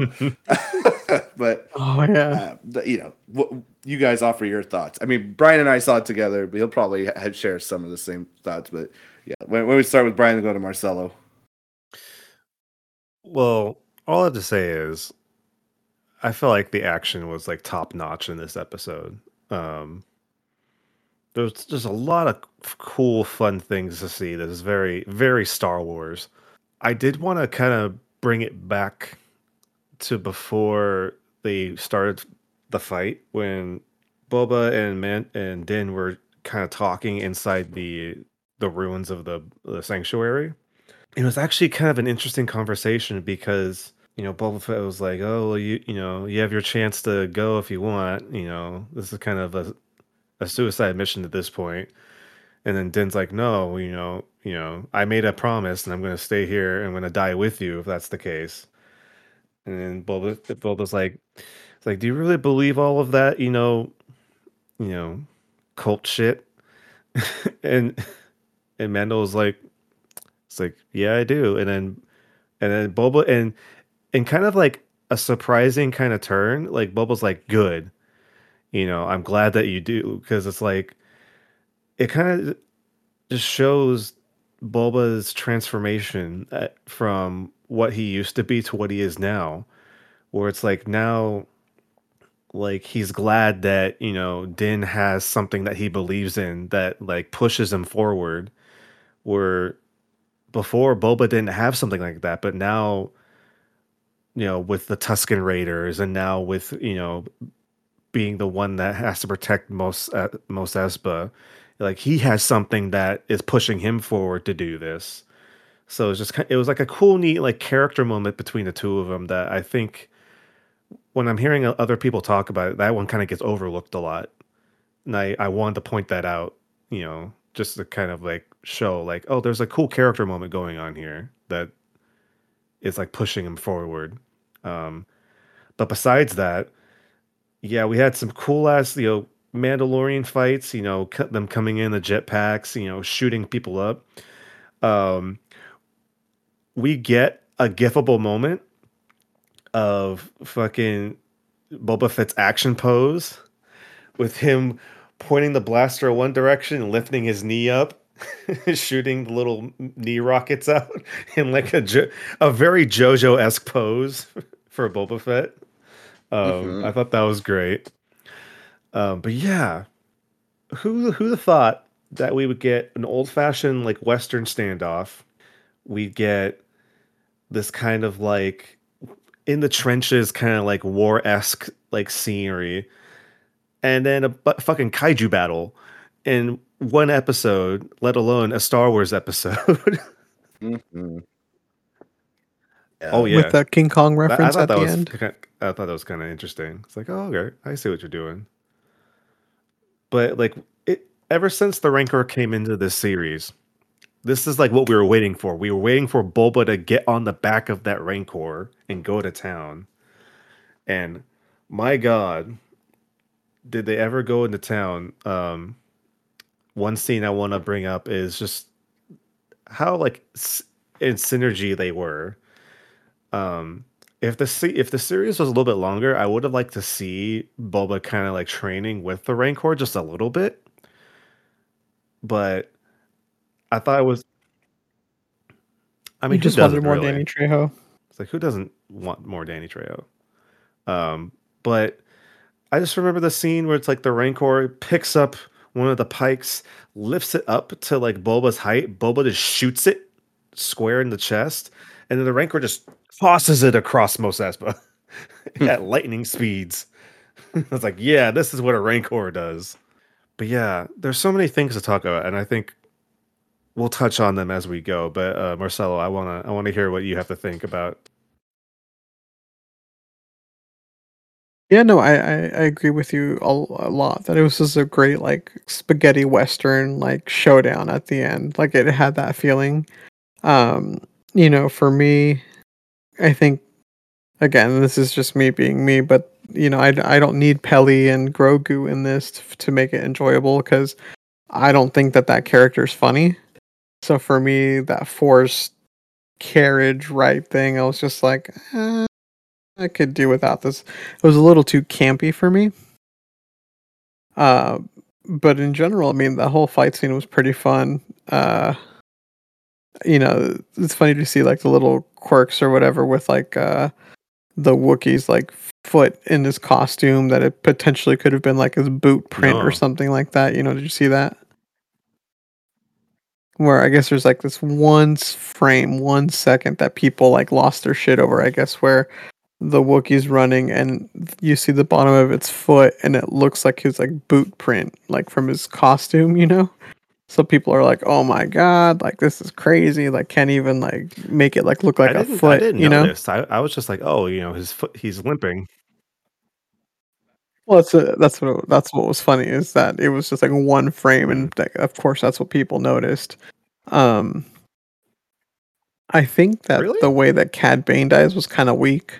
Yeah, and like, I kind of agree with Joel when he like flew off. I was like, oh shit, like Um, his he's gonna go get like his homies. It was just in the because I desert. remember earlier in this episode they had the mayor talk about like, oh, I have connections with um some mm, The Confederate, it was like some Federation, weapon, what, what was weaponry it? from Naboo. Who were So they it's like fighting? some some trade federation like shit. Oh. And it's like oh. turns out it's like, oh, it's these giant droids, and it's like you see the bup the the the shield domes like pop up. It's like, oh shit, they're gi- like giant destroyers, and it makes it even more terrifying. So I thought that was I thought that was a really good touch. Should have. You just needed the Gungans. They would have solved roll, the we got to slowly roll the ball in the shield. I didn't even No catch that do that. line. It, that must have whooshed by me. Those those shield those shields did seem pretty OP That's though, what don't makes you it think? terrifying. I mean, Qui Gon and Obi Wan just ran away. They barely fought them. I mean- like a big ass version of that. I mean, blasters and the explosives, nah, yeah, that's not gonna work. What will work though? Rancor, And a Mandalorian. pop that bubble. I just want to say really quick, I love Din Djarin still default must it before the dark saber must light it on fire. Still defaults to the flamethrower for the solution. Loved it. Okay, thank you. That's all. Go ahead, Brian. No, Cad Bane had the same idea with the Rancor, and, and that worked. That's true. Dude, I, I didn't I forgot how like sturdy Rancors can be. Like that guy was taking a beating and he was still kicking. He's mm, a beefy No. dude, and then he went to go take a Can nap. I just say, like, I thought it was kind of cool, like the little Grogu moments where, like, it's showing that he he did have some training, like he learned something from Luke at least. Mar- Uh, see if you, Marcelo, Marcelo's making a, a stank face. but it is kind of it is kind of neat because it's like you're you're seeing uh progress with Grogu at least a little bit. Um, yeah, Yeah, he learned neat. something. And then, of course, he gets tuckered out, and so he goes take a nap next to the Rancor after putting it to sleep. Um, but yeah, I think we we need to talk about the the standoff. Um, I know you mentioned a little bit before, Marcelo. I thought I thought it actually was pretty pretty cool. But yeah, we just had this like standoff with Boba and um, Cad Bane, and it actually went a little bit differently than I thought it would because um, I don't know how familiar you are, but there there was this animatic of what Dave Filoni wanted that to look like in the Clone Wars if they didn't get canceled. Because that was going to be an arc in a season of the Clone Wars where Boba Fett and like a young Boba Fett and Cad Bane have a standoff, and so, and then it got canceled. So then we got it in this series, um, finally. But yeah, I thought it was kind of neat because it was it was a representation of you know again how Boba has changed, where he was trying to come at this situation as a bounty hunter, as a bounty hunter he was. The only problem is, you know, that's not going to work because even though Cad Bane is older now, he's still one of the best shots out of all the bounty hunters in the galaxy. Like when it comes to shooting a blaster, Cad Bane is like second to none. And so hmm to have it progress like progress during the short fight that they had you know boba fett's just trying to do all the tr- like bounty hunter tricks that he used to do you know because like he's so focused on like beating cad bane because they have a history with each other and it was at that point where he was getting bested by cad bane then he realizes like you know i am like about to die. Everything i'm doing is not working. Oh wait. Let me pull out my gaffi stick and i'm going to use what i learned from what he considers family now like the tuskens so then he transfers over into the boba fett he is now. And so with that he was able to you know sweep uh, Cad Bane, you know, get get into a st- situation where Cad Bane had the disadvantage, and then enough to a point where he's able to deliver the final blow. And there, it just felt like could it have been done better? Yes, probably. You know, I think any more time in the writers' room probably could have made anything in this show better. But for what the scene was, I felt like it was a decent way to show off like this is this is Boba Fett now. This is the um daimyo, you know, crime lord Boba Fett. The daimyo Daimyo. on Tatooine. But yeah, I don't know. That that's uh that's just how I like looked at this scene with. Um what about you, Joel? What what were your th- thoughts about the standoff? I'm, I'm in the same boat as you. I mean, when we saw it together, I was like, "Oh, this is dope!" like, of course, he can't beat him. Like, uh, you know, with weapons, your guns. He's gonna switch to melee. You know, Cad Bane isn't known for that. It's like, oh, he's gonna kick his ass. You know, it finally he, you know, nailed in the coffin. That battle's finally over. And uh, I mean, as much as I enjoy Cad Bane, it was a little comical seeing kind of like slowly move around the map when he was there, like almost Frankensteinish. I was like, yeah, this guy's old. He's got to go now. and then he did. You know, a, a fitting end, Western style. You know, that that's the way I saw it. He was he was pretty old at this point. I don't know how old he was in the Clone Wars, but it's been it's been years since then, and he was already kind of like an adult back then. He had his he had, he had his Gran Torino moment. Uh, I mean, I guess we could uh get to the end of this episode. Um, you know, we have the fight. They're able to kind of push back all of the the Pykes, and earlier in this fight, we see like Fennec was gonna go, you know, do something, and we didn't get to see like what she did until the near end of this episode. Um, Joel, if you would like to take us through.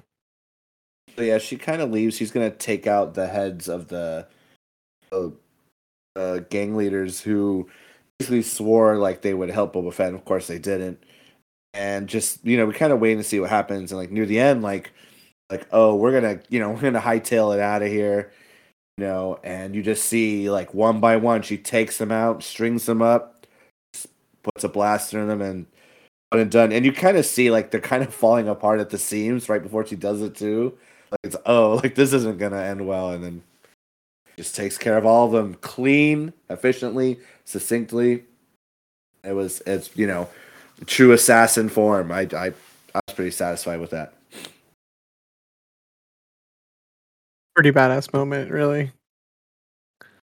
Really cool. Uh, and then you know the the nice little little little ending with uh, you see Van that he's in the bacta tank and he's not dead. Not only that, So you know we're gonna but get he more. was he was with the mod guy. Undercat, Gonna get some mod action. Yeah. hell yeah. Hob Mod Vanth. And of course, we get the little tease. We see um, Ando and his new sick, slick starfighter, and of course Grogu in the little tube. Then they blast off, and we're like, "All right, we're ready for season three of Mandalorian." Yeah, this this episode was fun. So, let me ask you guys this: Why, why were there so many people that were like meh on this episode?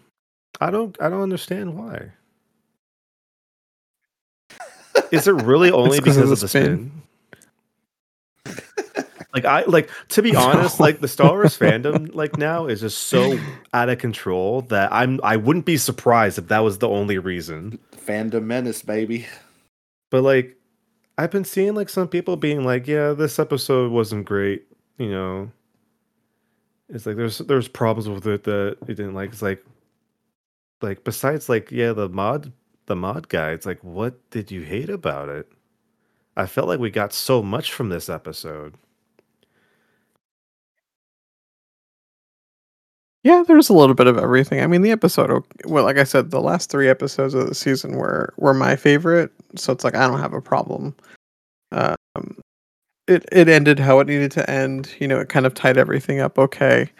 Kind of set some stuff up for for Mando season three. But yeah, I mean, I, I, don't guess people. I wanted Luke to show up and blow up three more Death Stars or something. I don't know.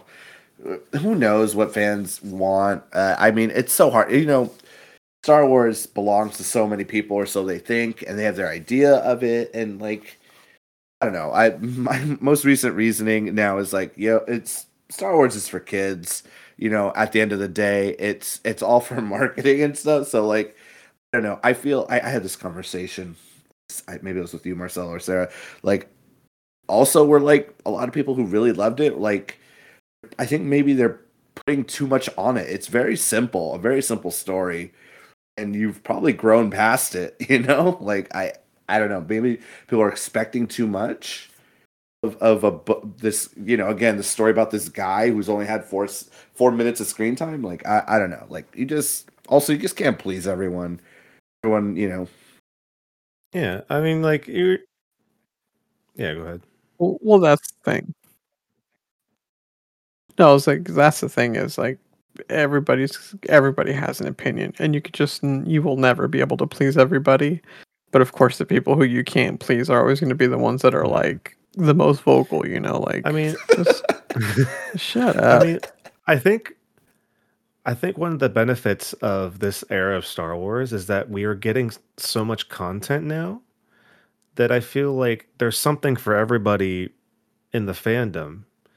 You know, whether it be, you know, the sequel trilogy, um, whether it be Bad Batch, uh, Mandalorian, Book of Boba Fett, you know, all the new comics we've been getting, you know, the video games that we've been getting or that we're gonna get. Um, there's just so much that there's we are in an embarrassment of riches where we're so used to kind of being like spoon-fed Star Wars every, you know, once in a while um, back in the day. But yeah, I don't know. Like the Star Wars fandom is just so weird nowadays. Well, it's it's kind of been weird all the time, but I don't know. I just kind of wish that people would just, you know, be chill. You know, you don't have to like everything, but you also don't have to, you know, tear people down for what they like and don't like, you know. I don't know. Just just have fun. At the end of the day, it's Yeah, if you don't like yeah, it, don't it's watch it. fine. Like we don't we don't have to like tear each other apart just because we like, you know, one movie better than the other or one show better than the other, you know, whatever. It's it's Star Wars. There's so much Star Wars. It's my Star Wars. So much Not Star yours. Wars. You're wrong. I'm right. Mandalorians Oh. all the way. You know what? Hashtag not my Star Everybody Wars. knows that the only true masterpiece is the Christmas special. No. The Lego one? haven't seen Like, that, that one. one's great. curious. It's actually really good. You should watch it. It's on Disney Plus. Are you saying that everybody doesn't love Lumpy? Isn't Lumpy in Solo? No. That's someone else. Okay. Lumpy's Lumpy's Chewbacca's uh, son. Send a Bigfoot. Uh but yeah, I can't wait. Up up Well- next is uh Obi-Wan be coming out on May 25th. Mhm. So you damn be damn Ooh, sure we're gonna be uh, talking about that when coming that out. comes out. Hello there. But uh yeah, I think that wraps up uh I was say you're not Mandalorian. wrong. yeah, Book of Boba Fett, you know, take it or leave it. I think it's safe to say out of the three of us, we found things that we really like about it. Um so yeah. Maybe uh, you know, let us know what you all think about it. You know, have a conversation. But in a nice way, hopefully. All right. As we wrap it up, where can we find you, Marcelo, if we want to reach out to you? What's up with you?